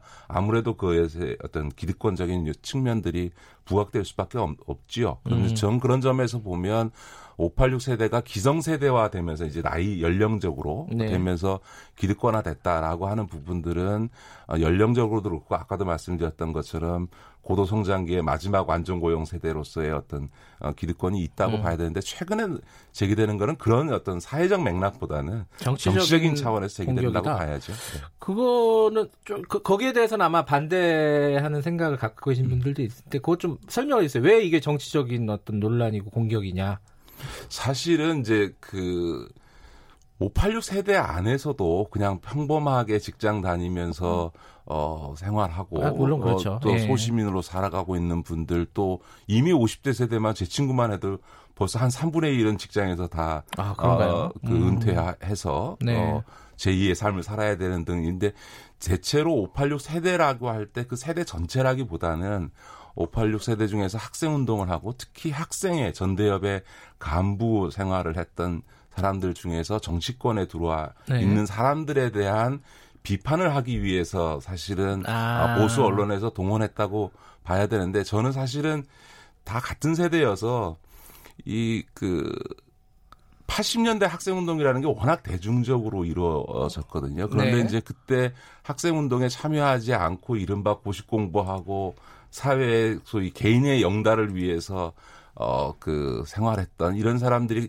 일종의 그 386, 586 이 예. 운동했던 사람들에 대한 약간의 좀 도덕적 일종의 그 부채감이랄까 이런 것들 눌려 있는 이런 측면들이 있거든요. 그래서 사실은 보수 진영에서 지난 몇십 년 동안 민주화 운동 과정에 참여하지 못했던 자신들의 이런 어떤 어 역사적인 음. 어떤 그 한계 이런 부분들에 네. 대해 일종의 좀 분풀이를 하는 심정도 저는 좀 있다고 보여지고 어, 무엇보다 지금 현 정부도 마찬가지고 지금 민주당도 그렇고 어, 집권 세력의 주축이 소위 어, 586 정치인들 네. 아닙니까? 그러다 보니까 우- 이 정부를 공격하기 위한 어쨌든 수단으로서 일종의 이, 이 586 기득권화라고 하는 문제들을 들고 나고 있다고 봐야죠. 그러니까 지금 말씀하신 대로 정치적인 어떤 공격, 어, 그 수단일 수도 있는데 이게 또 20, 30대한테 물어보면은 또 그러니까 아까 말씀 첫 번- 처음에 말씀하신 사회 경제적인 좀 분석을 보면은 20, 30대가 가진 이 기득권에 대한 불만들은 꽤 많고 그게 이런 정치적인 공격이라고 해도 이게 먹힌다는 거죠. 그렇습니다. 이미. 네, 네. 그러니까 그런 부분이 두 개가 얽혀 있어 갖고 딱 잘라서 나누기가 힘들 것 같아요. 그렇죠. 그러니까 보수 언론이나 일부 예. 야당에서 제기한 586에 대한 공격은 주로 정치적인 의도에 의한 예. 것이지만 20, 30대가 어, 지금 586 세대들을 보면서 기득권 하나 됐다라고 네. 어, 불만을 갖고 또 비판하는 부분은 전 정당한 부분이 있다. 아까도 말씀드렸던 것처럼 음. 586 세대가 고- 고용에 있어서 완전 고용 세대인데 네, 네. 지금 청년들은 어, 고용도 제대로 안 되고 있고 일자리에 들어가면 비정규직이고 이런데 지금 일각에서는 정년 연장을 논의하면서 음흠. 완전 고용이었던 이 세대들이 자신들의 일자리를 계속 연장시키려고 하는 걸로 보여지니까 당연히 어 그런 어떤 불만들이 제기될 수밖에 없고요. 또 하나는 우리 사회 일종의 세대적 정치 현상이 있습니다. 그러니까 예를 들어서 지금 참여정부 때요. 노무현 대통령이 50대 중반에 그 대통령이 되시다 보니까 청와대 행정관이 20대에도 나오고 비서관이 30대였고 40대 음. 수석이었고 네. 이랬거든요. 근데 지금 이제 문재인 대통령이 60대 중반의 대통령이 되시니까 지금 50대 초반이 청와대에서 행정관을 음. 하고 있는 거죠. 그러니까 네. 어, 그 다음에 50대, 60대들이 지금 이제 장관이나 수석들을 하고 있는 셈이니까 전체적으로 보면 과거 참여정부 10년 전보다도 오히려 세대적으로는 정체되고 있는 현상들이 발생하고 있는 거고 그것들이 전사, 정치라고 하는 것이 주는 큰 힘이라는 게 어, 그 정치적 영역에서 발생하는 그런 현상들이 사회 전체적으로 파급되는 효과들을 갖고 있거든요. 음. 그런 점에서 보면 밑에 세대들한테로 보면 우리에게는 그 기회가 주어지지 않고 있다라고 하는 이런, 이런 네. 어떤 세대적 불만이 쌓일 수밖에 없는 거죠. 그래서 그런 점에서 보면 서구 사회를 보면 뭐 30대, 40대가 사회 주역으로 쭉쭉쭉쭉 성장하고 있는데 우리 사회 전체적으로 세대적 정치 현상이라고 네. 하는 것이 이런 어떤 젊은 층에 있어서 그 네. 586의 어떤 기득권화에 대한 비판적 여론이 조금 더 형성될 수 있는 조건이 아닌가 싶습니다. 오늘 마침 보니까 중앙일보가 창간 기획으로 386을 좀 분석한 어, 지금 586을 분석한 그런 창간 기획 기사를 냈더라고요. 여기 보니까 뭐 386 세대 중에 문제가 된 인사들을 쭉 적어놨는데 저는 그 리스트를 보면서 그런 생각이 들었어요. 아니 그럼 그 윗세대를 분석 어, 리스트를 하면은 아마 신문 지면이 모자랄 텐데 네. 이게 좀 마- 맞는 균형에 맞는 분석인가 뭐 아까 말씀하신 정치적인 공격 뭐 네. 그런 차원에서 보긴 했는데 저는 좀 아까 말 분풀이라고 하셨잖아요. 네. 저는 저 이제 90년대 학번이니까 80년대 학번들이 사실 좀 약간 얄밉긴 했었어요. 약간의 선민의식들이 있더라고요. 네, 네. 이 네, 사회를 네. 우리가 민주화시켰다, 만들었다라는 약간 자, 자부심 좋게 네, 말하면 네, 네. 그런 게 있어갖고 좀 보기가 좀 힘든 구석이 좀 있었어요, 사실. 예, 저는 예. 지금 제기되는 586에 대한 비판은 명백히 정치적인 의도를 가진 보수 진영의 정치적 공격이다 이렇게 보지만 586 세대 스스로는 저는 성찰적으로 좀 봐야 된다라고 생각합니다. 음. 정치적으로도 그럴 뿐만 아니라 특히 지금 이제 어려운 상, 상황에 처해 있는 젊은 세대들을 네. 고려한다면 도대체 이 586 세대가 어, 우리나라의 민주화를 이끌어냈던 세대인 건 분명하지만 어, 그 과거 30년 전의 자부심만 가지고 본인들을 방어해서는 곤란하다. 음. 그렇다면 도대체 지금 어려운 상황에 처해 있는 우리 청년 세대들에게 네. 선배 세대들로서 이미 기성세대가 된 586들이 어떤 비전과 역할을 할 것인가에 대해서 네. 고민해 줘야 된다고 저는 생각을 하고요. 그런 네. 점에서 보면 가장 중요하게는 정치적 민주화를 이뤄냈지만 사회경제적 민주화를 586 세대가 못 만들어냈거든요. 음. 그리고 그런 사회경제적 민주화를 586 세대가 만들어냄으로써 지금 고용에 있어서나 여러 가지 점에서 어려움을 겪고 있는 청년 세대들이 먹고 살 수 있는 길을 열어줘야만 586 세대가 그나마 역사적으로 평가받게 될 거다. 음. 그러지 않고 지금의 이제 본인들이 누리고 네. 있는 것을 그냥 누리고 끝낸다면 이제 마지막 기득권 세대가 되는 음흠. 그런 상황이 갈 것 같고요. 또 하나는 세대교가 정치 현상이 발생하고 있다고 말씀드리지 네. 않았습니까? 그래서 저는 586 세대가 우리 사회 전체적인 세대 교체의 어떤 가구 역할을 좀 해줘야 된다라고 음. 저는 보여집니다. 그래서 젊은 이들에게 기회가 주어지려면 정치적 자원이든 사회적 자원이라는 건 제한돼 있잖아요. 네. 누군가 비켜줘야만 그 사회적 정치적 아하. 자원을 다음 세대가 활용할 수 있는 거거든요. 그래- 그런 점에서 보면 아직 586 세대가 은퇴할 세대는 아니라고 봅니다. 그렇죠. 50대가 50대니까요. 예. 다만 50대 세대의 역할을 제대로 해서 적어도 50, 이586 세대가 60대가 될 때는 다음 세대에게 이게 음. 이 세대가 넘어갈 수 있는 가교 역할을 적극적으로 해주는 이런 게 된다면 저는 민주화에 이어서 또 다른 세대를 시대를 만들어냈던 아주 중요한 세대로서 역사적 평가 받을 거다 이렇게 봅니다. 자부심뿐만 아니라 책임감도 있어야 된다. 아, 뭐. 이렇게 세- 어, 말씀을 이해를 하면 될 것 같아요. 비트코인 얘기도 갖고 오셨는데 길, 길게 얘기는 못할 것 같은데요. 비트코인도 전문가세요? 네. 뭐 거의 모든 일의 전문가신 것 같아. 예, 그 최근에 이제 그 국제 그 회계 기준 위원회에서 비트코인은 이제 화폐도 아니고 금융 자산도 아니다 이렇게 기준 어, 해석을 해서 어, 비트코인이 10% 이상 아, 폭락하는 그것 때문에 떨어진 예, 건가요? 예. 그 그것 때문에 이제 폭락을 어. 하게 된 건데 사실 이건 너무 당연한 게 일각에서 무슨 비트코인 얘기가 나오니까 이게 이제 이 가상화폐가 앞으로 화폐를 대체할 거다. 그러니까 미래의 화폐라고 많이들 예, 얘기하잖아요. 예, 근데 그거는 예. 있을 수가 없는 게요. 그런가요? 화폐라고 하는 거는 이제 교환 가치로서 지금 이제 각국의 중앙 정부가 그 화폐를 발행하는 예. 거 아니겠습니까? 근데 이제 이 화폐가 갖는 가장 중요한 기능 중에 하나는 교환 가치로서의 기능이 제일 중심입니다만 안정성이 제일 중요한 예. 거거든요. 그러니까 예를 들어서 경제가 위기가 오면 제일 먼저 나타나는 현상이 뭐냐면 환율이 움직이지 않습니까? 환율이 예. 폭락하거나 폭등하는 그런 이제 그 화폐의 가치가 상대적으로 어떻게 비교되어지느냐에 의해서 환율이 움직여지는 건데 예를 들어서 가상화폐 같은 경우 경제적으로 자기가 가상화폐로 물건을 팔고 한 3천만 원어치 가상화폐를 받았어요. 예. 그런데 갑자기 하루아침에 이게 1,500만 원짜리가 돼버린다고 하면 음. 경제 위기 상황이 왔을 때 이 변동성이 너무 급격해져서 음. 오히려 화폐가 이 가상화폐가 오히려 경제 위기를 심화시키는 예. 결과를 초래하게 되죠. 그렇기 때문에 어떤 국가도 가, 가상화폐를 화폐로 인정할 수 없고 예. 국제적으로도 가상화폐를 화폐로 인정할 수 없게 되는 거죠. 왜냐하면 경제의 불안정성, 시장의 불안정성을 가중시키기 때문에 음흠. 이 가상화폐에 대해서 화폐로 인정할 수 있는 가능성은 전혀 없다라고 하는 거고요. 더 나아가서 금융자산으로 인정하지 못하는 게 우리 국민들이 많이 하는 금, 자, 금융자산이라는 게 주식이나 채권 이런 거 아닙니까? 근데 이런 주식이나 채권은 그걸 발행하는 기관이 있어요. 예. 회사가 주식을 발행하는 거고 예. 뭐 예를 들어서 뭐 회사나 은행에서 채권을 발행하지 않습니까? 국가도 채권을 예. 발행하고. 근데 그걸 그거의 가치를 누가 담보하냐면 그 주식이나 채권을 발행한 회사나 기관이 담보를 해주는 거잖아요. 그러니까 예. 실물이 뒷받침되기 때문에 이 금융자산이 가치가 있는 건데 예. 이 비트코인 같은 가상화폐는 아무런 시- 실물 자산을 담보하고 있지 않은 말 그대로 경우에 따라서 완벽히 휴지 조각이 될 수 있는 것이기 때문에 예. 금융 자산으로도 인정할 수가 없다라고 하는 겁니다. 그러니까 지금 그런 점에서 보면 이 비트코인이나 가상화폐와 관련해서 이 비실물 자산이 지나치게 지금 투기적인 어떤 음. 대상이 되고 있는 건 심각한 문제라는 거죠. 근데 이게 굉장히 좀 논쟁적인 부분이긴 한데 반대 생각 갖고 있는 사람이 분명히 있잖아요. 네, 오히려 네, 더 네. 안정적이다라고 음. 얘기하는 쪽도 있고 한데 근데 실제로 현실에서 보면은 이 가- 비트코인이나 이런 가상화폐로 월급을 준다거나 네, 아니면 네. 그걸로 물건을 살 수 있게 하는 그런 어떤 회, 뭐야 가게들이나 이런 네, 네. 것들이 생기고 있어요. 네, 네.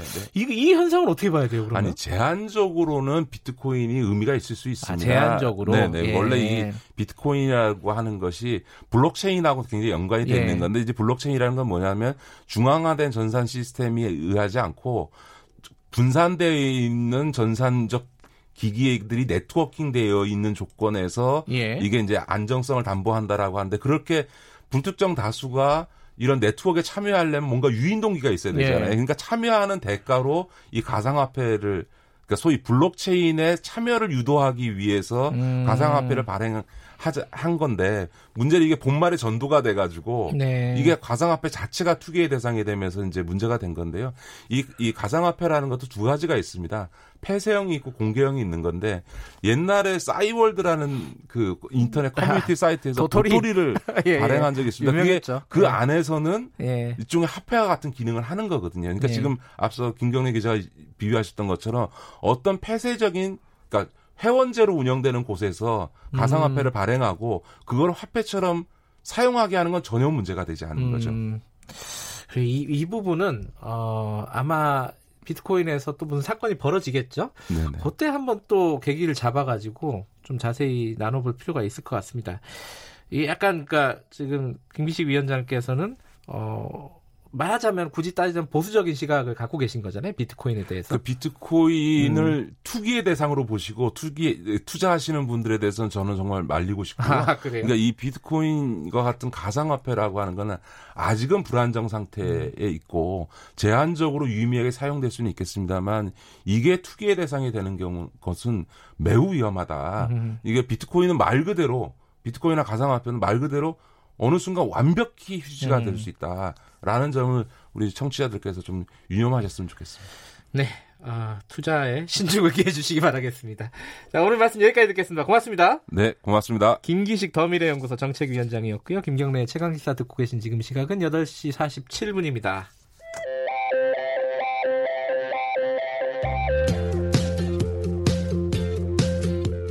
오늘 하루 이슈의 중심 김경래의 최강 시사 연세대 류석춘 교수 망언 이게 어, 파장이 계속되고 있습니다. 총학생회장 아 총학생회 연세대 총학생회는 어, 류석춘 교수 파면을 요구를 했고요. 어, 관련해 가지고요. 연세대 사회학과 유해슬 학생회장 좀 연결해서 지금 현재 상황 좀 알아보겠습니다. 안녕하세요. 안녕하세요. 네. 어, 유 회장님은 이 수업을 직접 들으신 건 아니죠? 네, 저는 직접 들어본 적은 없어요. 아, 유 교수 수업 자체를 직접 들어본 적이 없네요. 네네. 요번 수업은 이게 지금 유 교수 같은 경우는 아, 이거 오해다.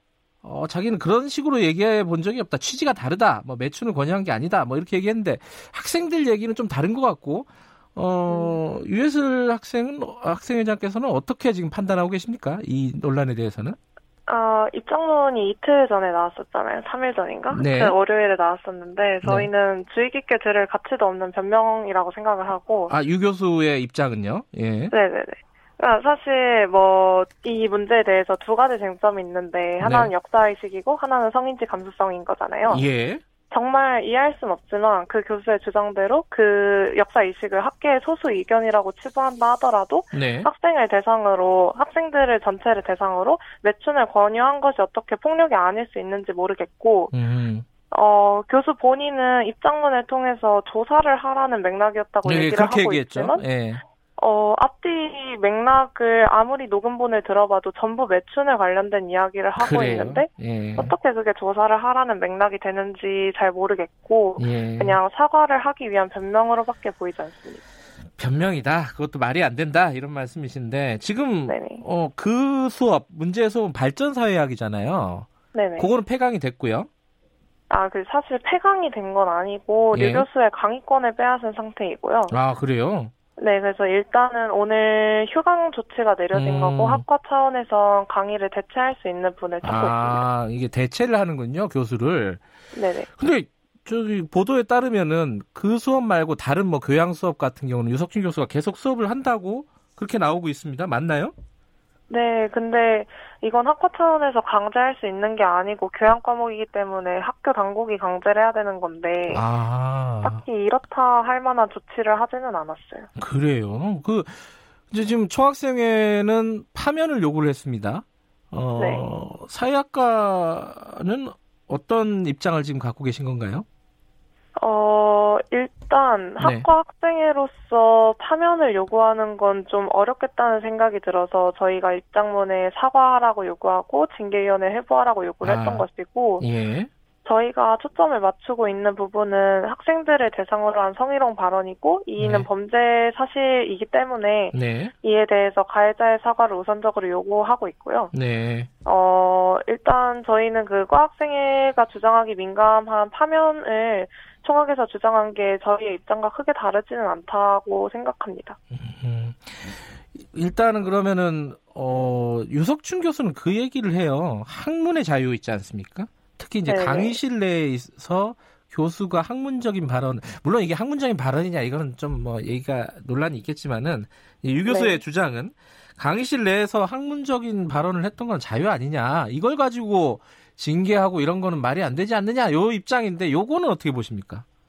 저는 이게 범죄이기 때문에 어떻게 학문의 자유라고 얘기될 수 있, 아, 그 물론 위안부 말, 발언에 대해서 말씀하시는 거겠지만 예. 학문의 다양성을 주장함으로써 뭔가 범죄를 네. 덮어버리려는 시도를 하는 것으로밖에 보이지가 않아요. 음. 그러니까 뭔가 학문의 다양성이 언제부터 범죄의 면제부가 되었는지 잘 모르겠고 네. 류 교수 입장문을 보면 소수의 의견을 탄압하지 말라는 식의 논지로 흘러가는데 네. 실제로 그 강의실에서 약자의 위치에 있던 건 학생들이지 교수는 아니잖아요. 네. 그래서 저는 뭔가 논점을 흐리고 바꿈으로써 음. 이 사태를 빠져나가기 위한 수단으로밖에 보이지 않습니다. 그러니까 지금 그 어, 유해슬 회장께서 얘기하는 거는 그 아까 처음에 얘기했던 역사 의식과 성인지 그거를 어, 두 개를 나눠서 일단 성인지 부분은 명백한 범죄이기 때문에 징계해야 된다. 요 입장은 명확하신 거고요. 그죠? 네네. 하지만 역사 인식과 관련해서는 논쟁적인 부분이 있다. 뭐 요렇게 받아들이면 될까요? 어, 개인적으로는 그, 그 발언에 굉장히 문제가 있다고 느끼지만 네. 이 부분을 전략적으로 학교에 어떻게 파면을 요구한다고 했을 때 네. 류 교수의 파면에 대한 근거가 될 수 있는 건 학생들에 대한 어 그런 성폭력 인 성희롱 발언이지 네. 뭔가 실제적으로 위안부 피해자분들의 피해를 주장했을 때 이게 학교에서 파면을 요구할 수 있는가에 대해서 전략을 음. 수립하고 있는 중이기 때문에 네. 네네. 그렇군요. 그 지금 학교 내 여론들은 어떻게 좀 파악하고 계세요? 학생들의 일반 학생들의 여론은? 어, 뭔가 류 교수 발언도 나오고 입장문도 나오고 그 네. 사람을 옹호하는 대자보도 나오고 있잖아요. 그러니까요. 예. 근데 사실 학생들의 입장은 문, 이렇게 되면 문제가 장기화될 수밖에 없을 거라고 보고 네. 사회학과 학생들 같은 경우에는 당연히 가해자인 교수와 피해자인 학생들의 분리가 이루어져야 된다고 보고 음. 이 문제를 지치지 않고 앞으로 해결할 수 있도록 다들 의지를 다지고 있는 중입니다. 뭐 실제로 어, 사과할 뜻은 없다 이렇게 얘기를 했다고 하죠, 그죠? 네네. 음, 그럼 이럴 경우에 어, 어떤 뭐 대응 방식이 학교에서도 예를 들어 뭐 징계위원회 회부 이런 것들이 결정이 안 되는 상황이라면은 네네. 어떤 대응을 하실 계획이신가요? 일단 총학생회장께서 지금 총학에서 윤리인권위원회 제소를 한 것으로 알고 있고 아, 어, 일단 앞으로 이제 학생들이 학교를 어떻게 압박하느냐 이 전략을 잘 세워야 한다고 생각을 해요. 네, 그래서 저희 같은 경우에는 과학생회로서 할 수 있는 초동 대응은 어느 정도 마무리가 되었다고 보고 네, 앞으로는 좀 더 커다란 단위의 연대체를 꾸릴 생각인데 네, 어제 사회과학대학 운영위원회에서 해당 안건을 의결을 해서 사회대 차원에서 연대체를 1차적으로 꾸린 상태이고 네. 어, 이제 연대체 발족 경위서나 입장문을 곧 발표할 예정입니다. 지금 그 학생회장으로서가 아니라 이제 사회학과 학도, 사회학도로서 좀 여쭤볼 텐데요. 네. 이 그 유 교수 발언에 대해서 뭐 비난의 목소리가 높지만은 예컨대 뭐 반일 종족주의 같은 책을 저자 어, 쓴 이우연 씨 같은 경우에는 네. 옹호를 했어요. 뭐 이런 발언을 했습니다. 이건 좀 과격한 발언이긴 하지만 어, 위안부 피해자가 무슨 신이냐, 뭐 비판도 못하냐, 뭐 이렇게 얘기했습니다. 사회학도로서는 이런 부분들은 어떻게 지금 좀 보고 계십니까? 어, 개인적으로서 저는 네. 사회학에서 배운 가장 큰 가치가 권력 관계의 구도를 파악하고 이걸 예민하게 받아들이는 거라고 생각하는데 네. 개인적으로 말하자면 그 위안부 문제의 경우에도 그런 식민지 여성으로서 가지는 어, 어떤 약자로서의 위치를 현재 그 류 교수가 주장하는 것과 같은 뉴라이트 계열 학자들이 전혀 인지를 못하고 있다고 보고 있고요. 네. 어, 이 문제의 경우에도 교수가 학생들과 격의 없이 소통하는 일에 소홀하지 않았다, 뭐 자유로운 토론을 지향하고 있다. 라고 하지만 사실 강의실은 권력이 작동하는 공간이고 네. 당장 날 평가할 수 있는 교수가 어 과연 학생들을 존중하면서 그런 이야기를 했는지는 의문입니다. 음. 아까 그 유교수를 어, 옹호하는 대자보 같은 것도 또 붙었다고 했잖아요, 학내에. 네. 그죠?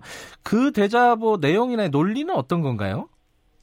어, 그 대자보의 경우에는 일단 학생들에게 사과를 해야 되는 것은 맞는데, 어, 정치적으로 이걸 이용하고 파면을 아. 하라는 요구는 너무 간 것 같다. 이런 식의 논지인 것 같아요. 아, 그러니까 이 사안을 너무 확대하지 말자, 뭐 이런 취지인가요? 뭐 말하자면 정치적으로 이용하지 말라가 주 논지인 것 같아요. 정치적으로 이용하지 말라.